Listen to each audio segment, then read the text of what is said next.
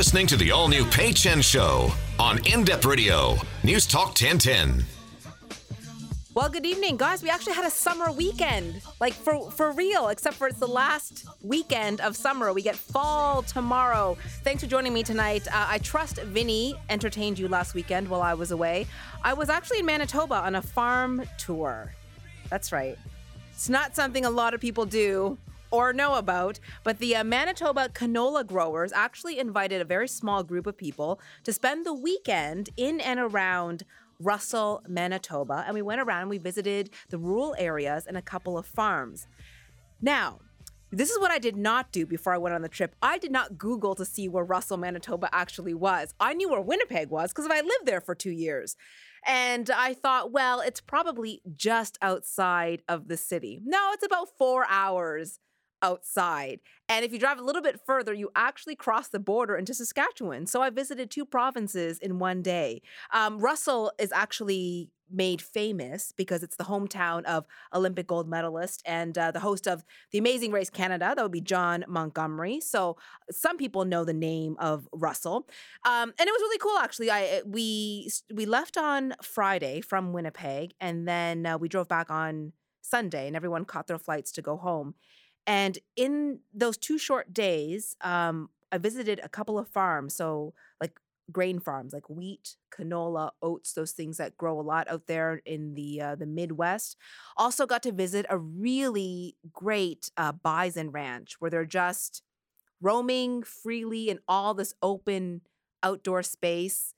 And um, we were allowed to get off the bus and take photos of them. But the whole, we were just told to stay near the bus, just in case, because they are wild animals. If they got a little excited seeing all of us taking photos, uh, that we were close enough to the bus to run back on. But they were actually very calm when we were there. But it was really amazing to see. And I was talking to the owner of the Bison Ranch, and um, and I was saying to her that I didn't really know how popular bison meat was until I actually lived in Manitoba. It wasn't something that I was familiar with so much in Toronto, but um, but then after our visit to the bison farm, we ate some bison burgers, not in front of the bison because that's kind of cruel. Uh, and uh, we also visited a a cattle ranch as well. So we got to see a lot of things, an old grain elevator, and and meet a lot of the farmers. And I have to say that as someone who very much uh, tries to shop locally as much as possible, and I try to support you know, small independent growers and producers. And part of that is my upbringing. I've mentioned a couple of times that my parents, uh, for over 30 years now, have been food vendors at the Halifax Farmers Market. And that was really just what my brother and I knew as normal when we grew up was, you know, being around farmers and sort of trading things for vegetables. At the end of the day, you would always have stuff left over, and everyone just kind of did a barter system. We would get random pastries and bread, and sometimes way too many Brussels sprouts. Um, and in exchange, my mom gave them, you know, some noodles for dinner so they didn't have to cook. So to be able to visit these farms and meet the families and um, people who are growing and raising our food was something quite special. And they invited us into their homes. And uh, this is harvest season actually for the grains. So they they've got the combines out there and they're working day and night trying to beat the weather because you know if if there's frost that could really affect their crops and their profit as well. So um it was a very lovely experience and uh we also stayed if you're ever if you're ever out towards russell manitoba it's actually quite beautiful. We stayed at a place called barn in the bush. That's exactly what it is. It's a barn in the bush that's been converted into little rooms and um, it's really adorable. So that was my weekend visiting farmers and, uh, you know, courtesy of the Manitoba canola growers, and it was a really eye opening experience. Um, coming up in a few minutes, I want to know your early memories of television as a child. Now, if you're near my age, that would be, you know, your late 30s, shows like Sesame Street, you know, the Muppets that played a key role in your childhood. Um, puppets that came to life on screen, you know, entertained you while teaching you important life lessons without you even ever realizing it. So shows like Sesame Street, The Muppets, Fraggle Rock, they fascinated me as a kid because, you know, when you're really little, the idea of living around puppets seems totally real and possible. Like I really believed that I could find Muppets in my house. Like they would be there somewhere. They would come visit me. Um, also, coming up tonight, you might be hearing words like responsible tourism, ecotourism, sustainable. Is this true? Are these words there just to, you know, make us feel like we're doing good? Is this the greenwashing of the travel industry? I'll talk to someone coming up at 8:30 about that. Just to let you know, tourism is a $7 trillion industry worldwide. Yes, that is true. So uh, I actually want to play a little clip. Uh, do you remember this song? Let's see. Do we got this, Elliot? Sorry, is there anything that you want to learn yeah. in kindergarten? Yep. Like what? Oh, wait, I meant the other clip. Sorry. I made the clips backwards. This one.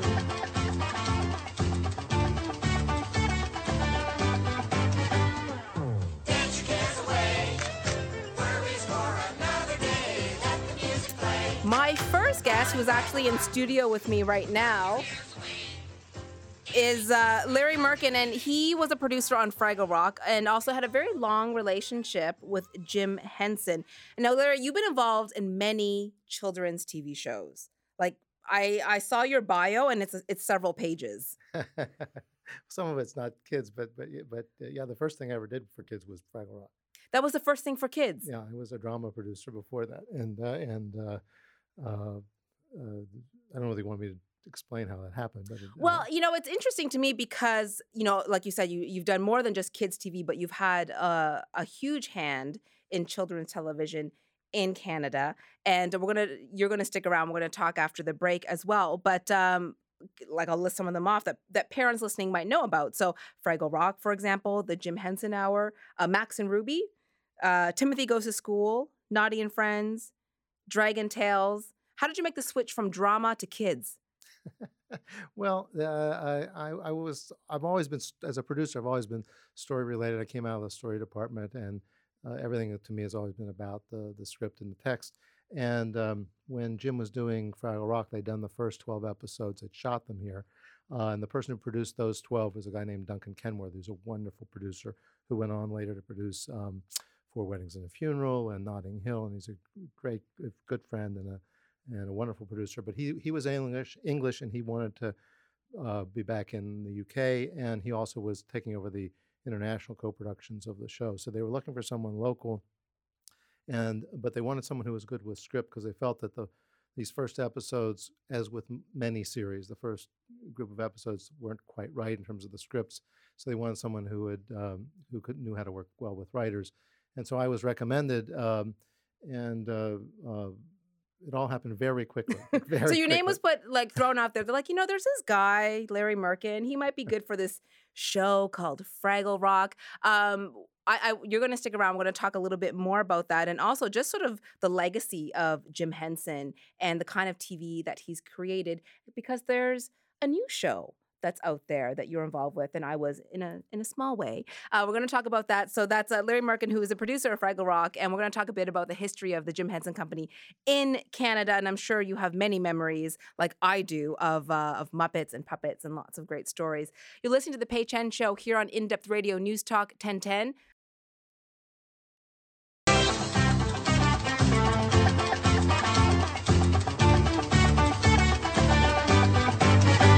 This is the all new Pay Chen Show on In Depth Radio, News Talk 1010.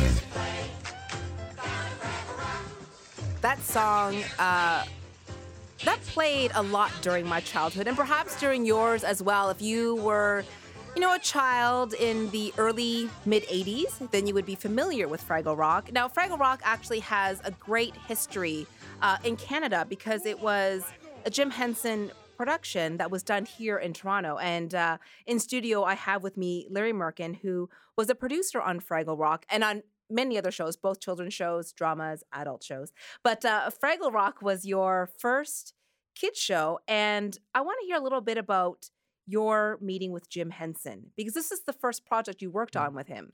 Well, uh, briefly, I, as I said, I was a drama producer, and uh, I'd been recommended. So I met a woman named Diana Birkenfield, who was executive in charge of production, and she was from Pittsburgh, and I have never met anybody from Pittsburgh I didn't like. And we really got on very well together. And she said, I think you should come down to New York and meet Jim. So they flew me down. And, um, and I, you know, I met, we started to talk about how I work with writers and, you know, who I was, and, and and I'd seen enough of the show to to be able to talk a little bit about the show. And then Diana came in at one point in the meeting, sort of what she was really doing was checking whether she should throw me out of the meeting or not. Although I didn't realize that's what was going on until many years later. But um, uh, and she said, you know. Uh, uh, uh, Larry's just here, sort of sorting things out. He's got, you know, he's a drama producer, and nobody's making any commitments or anything. And again, it was about 20 minutes into the into the conversation, and Jim said, "Well, I'm ready to make a commitment." And I went up, up, up and, and I and I and I thought, well, I have to be grown up here because I really wanted to do this. And you were I, young. You were in your early 35, 30s. yeah. Okay. And, and uh, so I said, could I have like till t- tomorrow to to decide? And um, w- what's interesting about the story isn't so much about me as but it's about Jim and and every single one of us who worked in significant roles with Jim have a story like that. The thing Mhm. that the thing that Jim knew about me, I had a skill set he- needed hmm um, that was right for the show. But what I didn't know is also I had the personality, I had the way of working together. The group of people that we loosely call the Muppets, uh, uh, the, who did all these shows, even though the Muppets now are, are Disney, but the you know the performers and the writers and the uh, technical people and the cu- puppet makers and um, and all of us share a certain way of working together, which is very collaborative. And you could have the same skill sets that I had or that a performer had and not be the right person for it. And Jim, who was a great producer, everybody nobody talks about what a great producer he was. Mhm. he was a great. pro- He just tried to find people, and he didn't care where you lived. After the first year of Fraggle, he asked me if I wanted to join the staff of the company, but I could live in Toronto, and I said no to it because I wanted to do some other things as well. But and we kept working on for the next eight years anyhow together. But it's uh, he just had this ability. So he just he knew how to identify people who would work well with other creative types of people. Did you know? Uh, did you hear whether or not he is normally so decisive? Oh yeah, he was. He was all. He was, as I say, c every all the key people, and most of the key performers, Jocelyn Stevenson, Jerry Juhl, all, all of us who worked together. Those were the, the two key writers. Um, Jerry Juhl really was the, the the literary voice of the Muppets. That kind of lunatic humanism that we think of as the Muppets.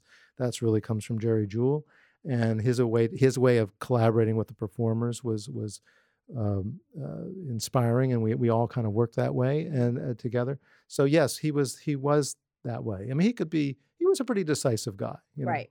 Um, my guest right now in studio is Larry Mirkin, who is a TV producer, writer, story editor, uh, who's worked on over 200 TV programs, according to your lengthy bio. Uh, and uh, he actually was a producer on uh, Fraggle Rock, and that was the first time that you worked with Jim Henson. So we're just talking a little bit about the history of of Jim Henson in Canada, because a lot of the shows that were a hit here were American shows. So the Muppets and Sesame Street, those were all long running shows that did very well.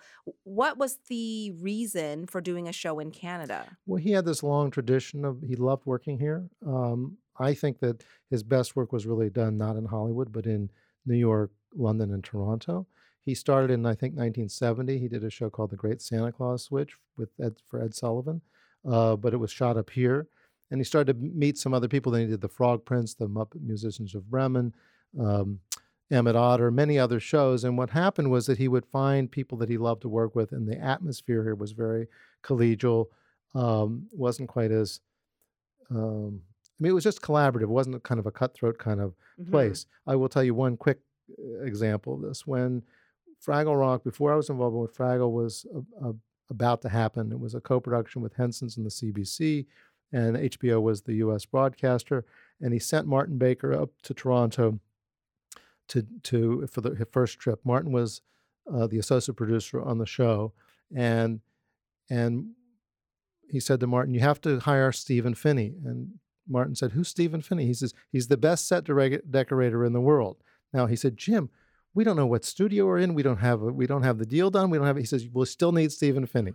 so there were people like Stephen and Bill Beaton, who was a designer, George Clark, who was special effects that Jim had worked with for you know years during the 70s and he was loyal to those people because they gave him such good work so he found good people here to work with So when he so when Jim Henson worked with someone that he really liked, it didn't matter where they were or what kind of space you had. He wanted to work with them again. That's right. He was he was he, he was very good about, it. and he also knew that you know it, it- there was a certain amount of um, you know, it was just comfortable if he was going to be in Toronto, he wanted Mhm. to be with these people. Now, before Fraggle Rock, you hadn't done a children's show, and children's shows are um, kind of silly and crazy and made up and don't always make sense in an adult world. What did you think when someone described to you what Fraggle Rock was? Because it's like a there's the Doozers, there's The um, Gorgs, the Gorgs and the Fraggles. Well, I felt when I saw there was this little booklet that that Michael Frith, the conceptual designer, had put together that sort of talked about the world. And um, well, the truth is that we didn't actually really think about this as a children's show. Okay.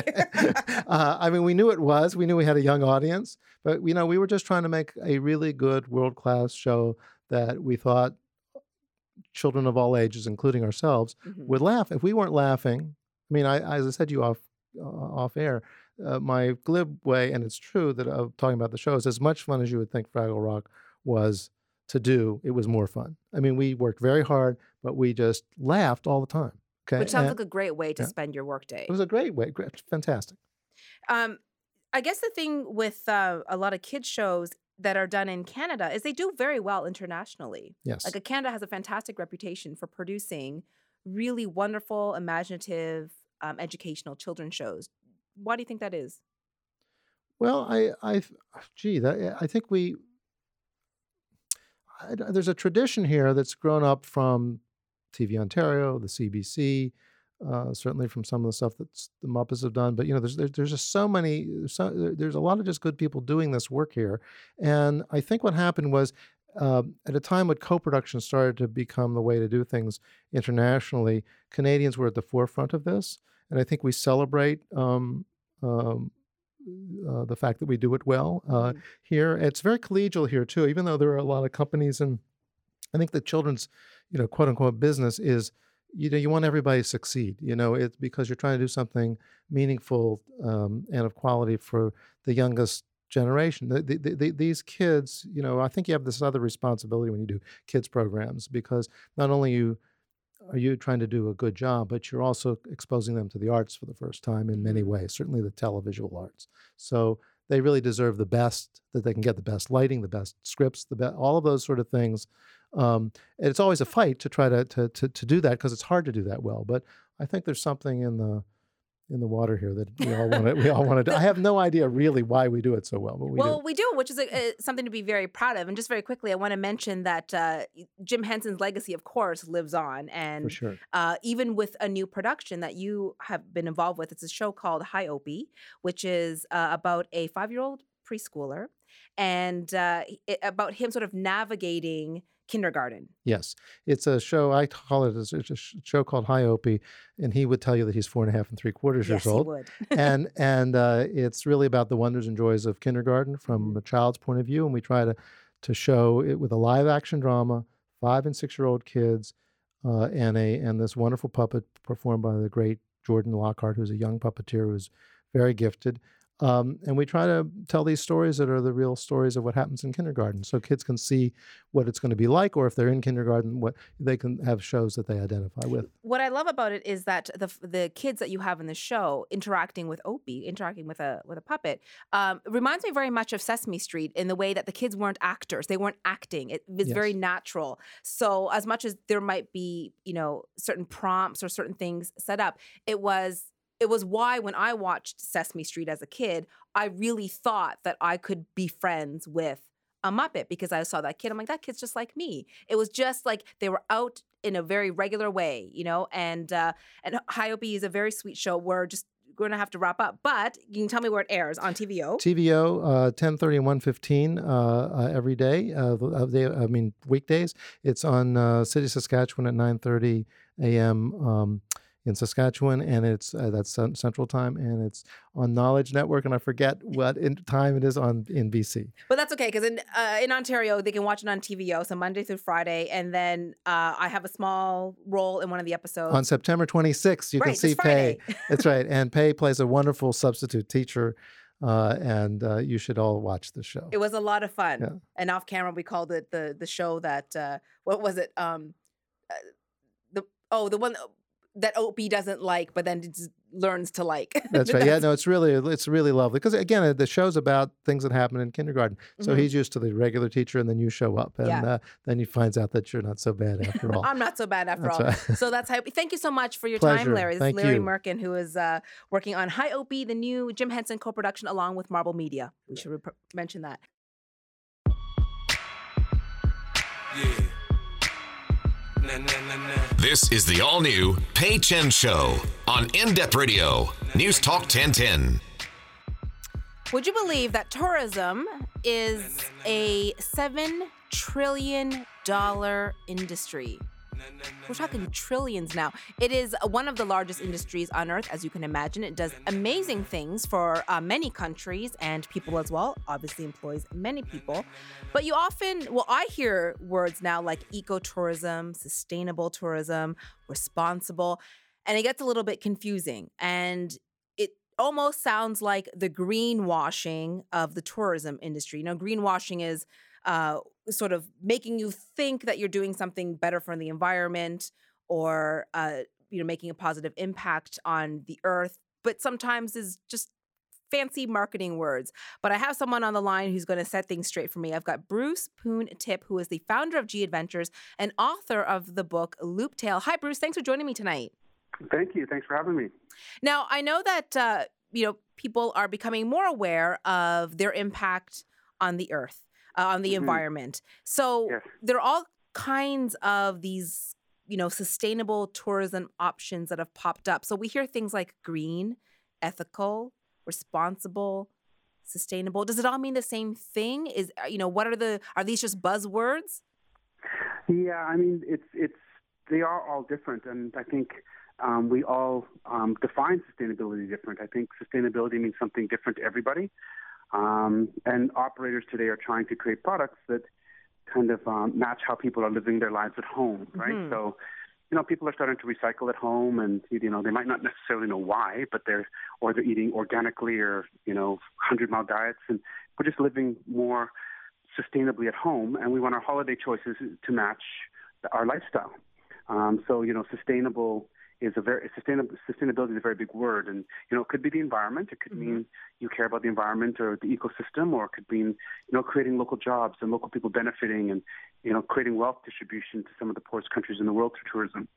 Or you know what you mentioned there is ethical tourism. People make their you know don't want to go travel to air, issues that have areas that have um, you know human rights violations or animal rights might be your Oh, might be your thing right. ethical, but you're making your you're you're making your choice, your spending choice because you have a lot of power as a consumer, hmm and you're making it based on what matches your values, right?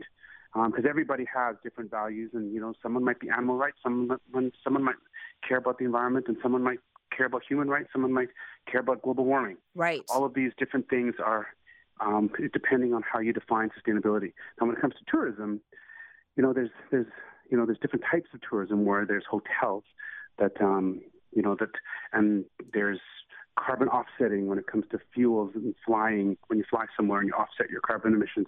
So it is very very confusing to the consumer. You know, when they say they just you know they want to go on holiday, but they just they want to do good at the same time and they Mhm. they just want to know how to do it. Sometimes it's a bit more confusing, and there's a lot of greenwashing, as you said, that goes that's going on in the industry right now. Now, is there uh, a way, I guess, for someone who's looking at traveling or maybe looking at a tour package? I know uh, G Adventures offers many different uh, travel adventures and packages. Is there a way for people to ask certain questions so that they know that what they're doing is actually, um, you know, making a positive impact on the place that they're visiting? Yeah, I mean, they just ha- you just have to do a bit of research. I mean, we all Mhm. have so much information at our fingertips these days, and if you have to dig deep with any company to find out what what they're doing or what work they're doing, um, he, then you know that it's not something at the forefront of their kind of agenda. And you can find it with anything. Like, I mean, if you decide you want to stay at a luxury hotel, there's a huge difference between what the Four Seasons is doing compared to Ritz Carlton.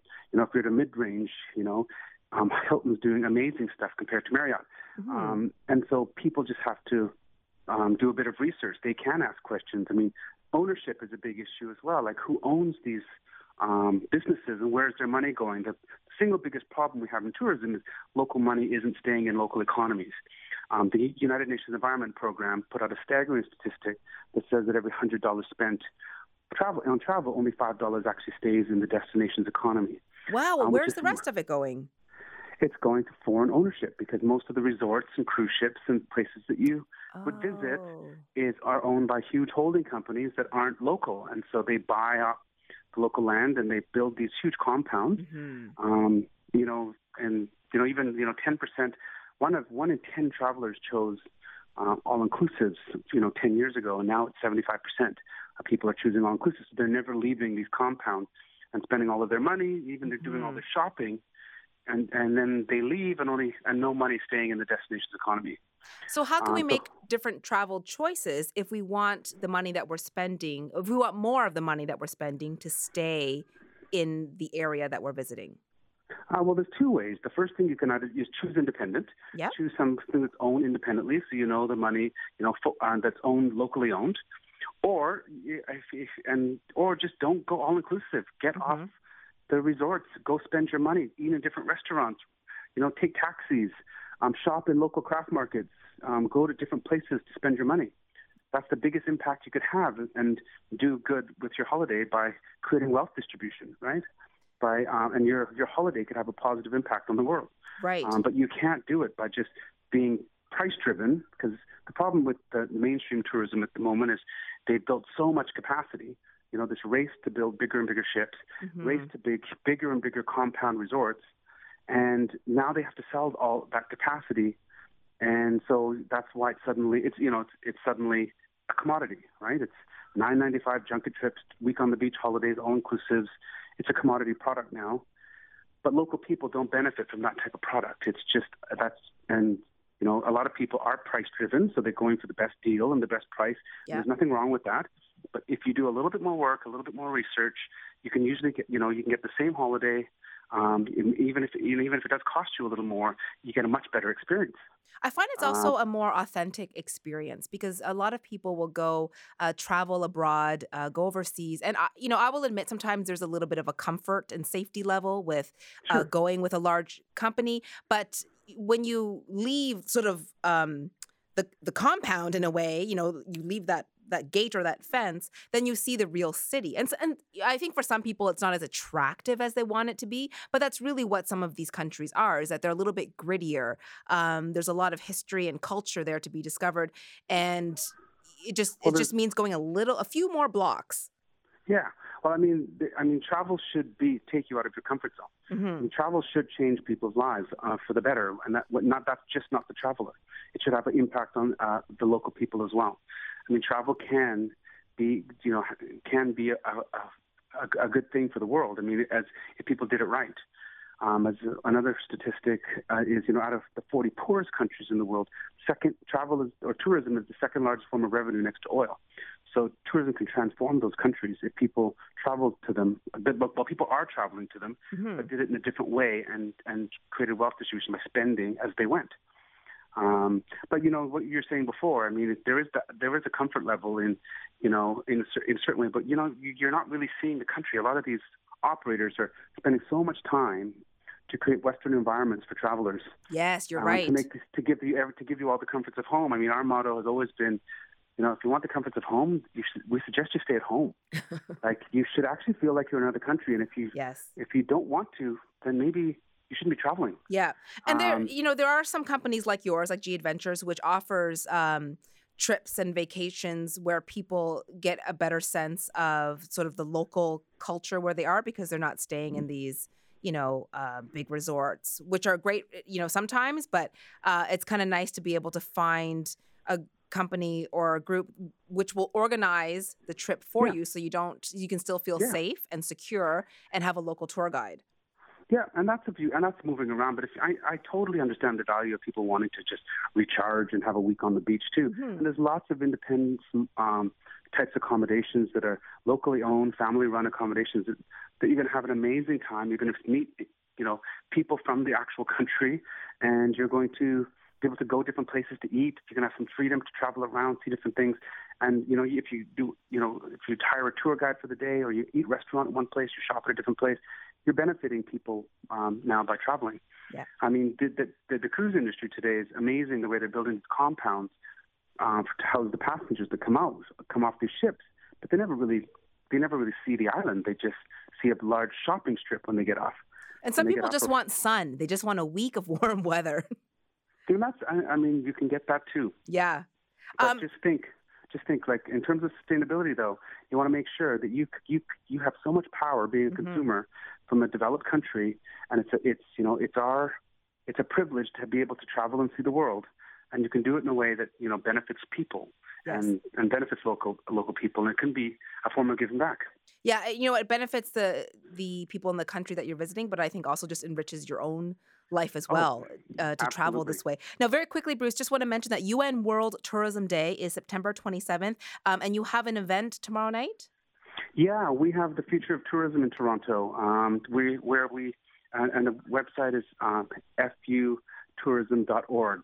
Um, and Future of Tourism is our uh, big event where we we have this year um, the CEO of Lonely Planet. We have a message, message from Jane Goodall. We have the president of our Planeterra Foundation. I'm speaking about some of the new products we have open, and um, Fantastic. and you can get tickets for free. Okay, great. So if people want to find out more, they can just visit the website. Uh, it's futourism.org. Info is there for your event tomorrow night. Thank you so much, Bruce, for your time. See you tomorrow. Thank you. Okay. All right, so Bye that's now. Bruce Poon Tip, the founder of G Adventures and author of Loop Tale. Uh, coming up, I'm going to chat with a woman who is a breast cancer survivor, and she'll tell you why she's participating in uh, the CIBC Run for the Cure coming up in two weeks. You're listening to the all new Pay Chen Show on In Depth Radio, News Talk 1010.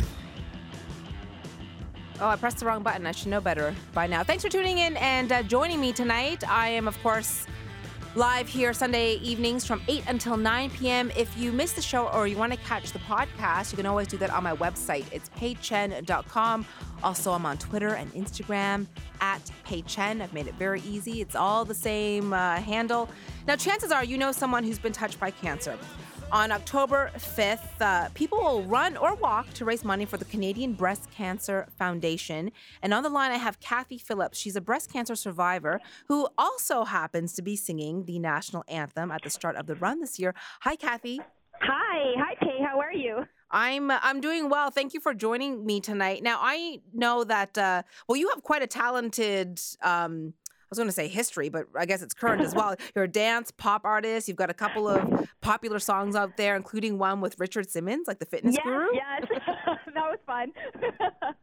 So a lot of things going on. Now, um, let's talk a little bit about your your personal story with breast cancer because it wasn't that long ago. So you were actually diagnosed um, a- the end of April 2012. yeah, and at the time you were i mean you're you're young yeah, I, I, it, it was crazy. I was releasing a new single. I had just finished a photo shoot. I'd gone to the best shape of my life, healthy, never smoked a day of my life, and it was a whirlwind Now, at the time. so at the time um you were in your 30s Yeah, I was 38, and Yeah. um, I had been fighting for a mammogram for three years leading up to that. now Uh, why were you fighting for one I went through five different doctors. I was fighting because every doctor I went to just said, "You're too young. You're too young. You're fine." But I had a Ah. leaky right nipple from my 20s. and they didn't even think that was cause for concern No, they had said that it was hormonal changes. It was my way of my body showing that it was ready to Hmm. bear children. And and you know when your family doctor tells you it's nothing to worry about, you kind of kind of put it away. And Yeah. it wasn't until my mom was diagnosed, you know, with colon cancer, she Mhm. passed, and then my aunt got diagnosed for you know the third time with breast cancer.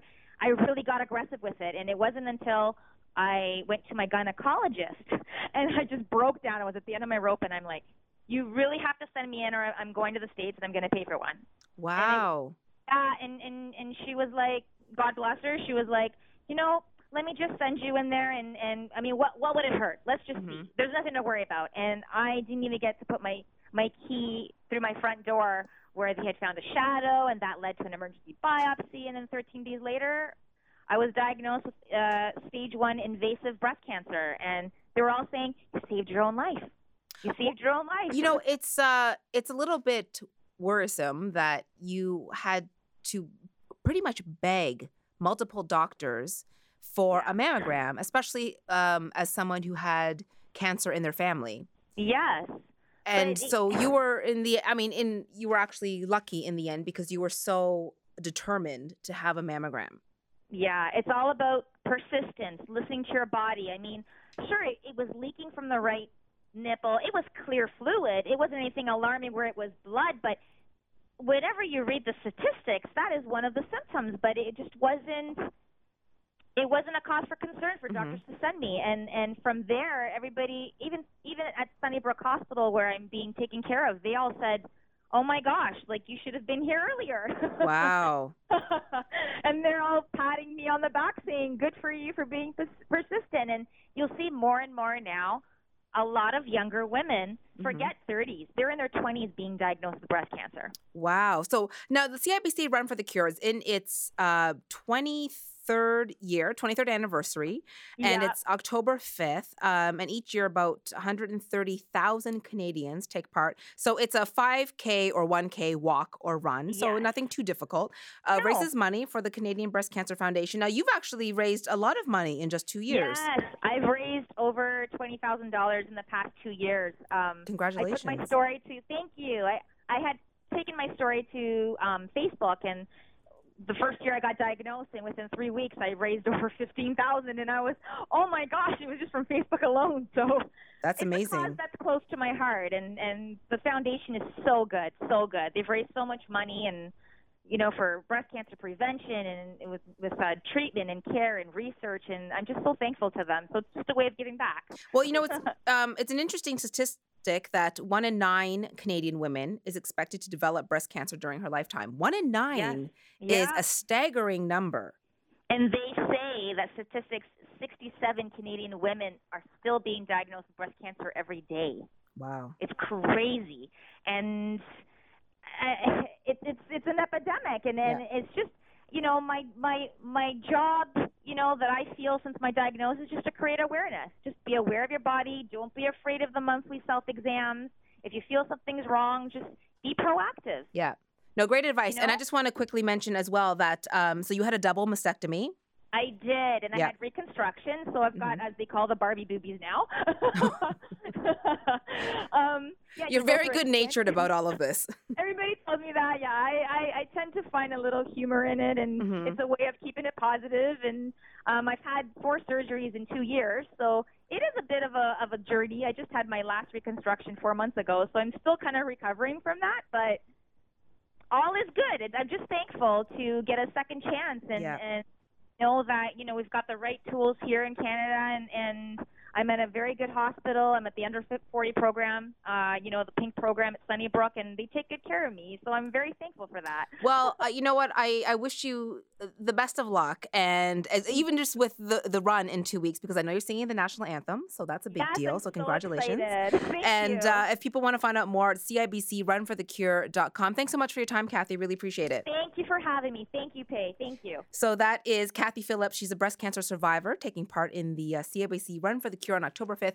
I know quite a few people actually who are taking part in that. My Facebook is sort of overrun with positive messages, which is kind of nice. Vinnie White joins me in studio now. Good evening. Good evening. She was very nice. Yeah, you know, she's got a fantastic attitude. I mean, Yeah. that's a tough thing to go through, especially one where you're fighting to get the test done Mm. and then to have the worst you know outcome imaginable so um you know i i think it's nice that she has such a positive outlook uh, on life right now vinny what's coming up on your show Hole A pig. oink oink I've decided what could possibly go wrong to put a pig on the radio. you're putting a pig on the radio Yeah. Hey you know what this last night i went to niagara on the lake because my friends were having a pig roast Mm. they had a giant whole pig so that one did not speak Well, he wouldn't. I mean, he would have done before he was roasted. before yeah it was good though uh, can you tell me By the way, I wanted to mention too that Niagara on the Lake, I did not realize, I didn't remember how close of a drive it is. It's 90 minutes and it's beautiful out there. It's been years since I've been out there. I can't wait to go back. Niagara on the Lake is the nice one, as opposed to the tacky one. Yeah.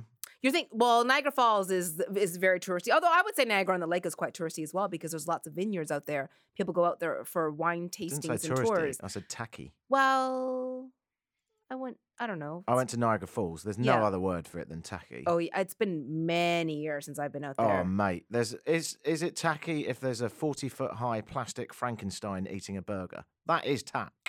That's art. it's kitsch. Um, yeah, so I went there. I've never been to Niagara on the Lake though. You should. You know what? You should. Honestly, you should go because I kept thinking it was much further than it actually is, but it was nine, like an hour and a half. Unless half the Gardiner's closed down, then you want to give yourself a little oh, extra Oh, is that time. what was happening earlier? this weekend? Yeah. Ugh, King what- Street was epic. Oh well, things are always closed down, so I don't know why we. there bother. is actually Yeah. no way to drive from point A to point B, assuming that all lanes are open on any route that you're on. Yeah, it's, that's just how it is. and when you find a parking space, if you do, good luck not getting a ticket as well. Unbelievable. Yeah, TTC, not even quite the better way. Yeah. So you're going to have a pig on the show. Yeah, Um, you eat them. I interview them. You know, it's a, it's a different angle. I, I'll tell you why. I found myself saying probably the weirdest sentence I've ever said in my life this week. Can I tell you about that? Yeah. So, uh, but very quick backstory. I train people to use software, Adobe software. Yeah. And one of my clients is Chris Hadfield's son and Chris Hadfield's son assistant. Okay. And they do all the work for Chris Hadfield, hmm doing all his promotion work, book launches, PR, etc. And they wanted to learn Photoshop. And one of them has a pig, a pet pig. So this week, I found myself saying to a friend, just wanted to let you know that an astronaut's assistant is coming in with a pig in a minute. And I, I think that might be the weirdest thing I've ever said. So then I thought, hang on, if he's coming into the studio and he's a lovely pig, why not pop him into um, the radio studio as well? So that's what I'm going to do. But your guest is really the owner of the pig. You're right. The pig on his own would probably be quite poor radio, Maybe. but the owner of the pig will also be there. So again, you can actually watch the show if you want online. Can? Newstalk1010.com. People can watch the webcams if they want to see this lovely little. That's a good point. I'll put the pig. pig, on the camera. And paychen.com is where you can go to catch the podcast of this show if you like. Vinny White Show is up next at 9 p.m. Thanks for tuning in. Thank you, Elliot. Uh, Vinny and the Pig. Vinny the Pig. up next. Have a great night, everyone. I wish that was the first time someone said that, but it's Definitely not the first yeah. time. Bye.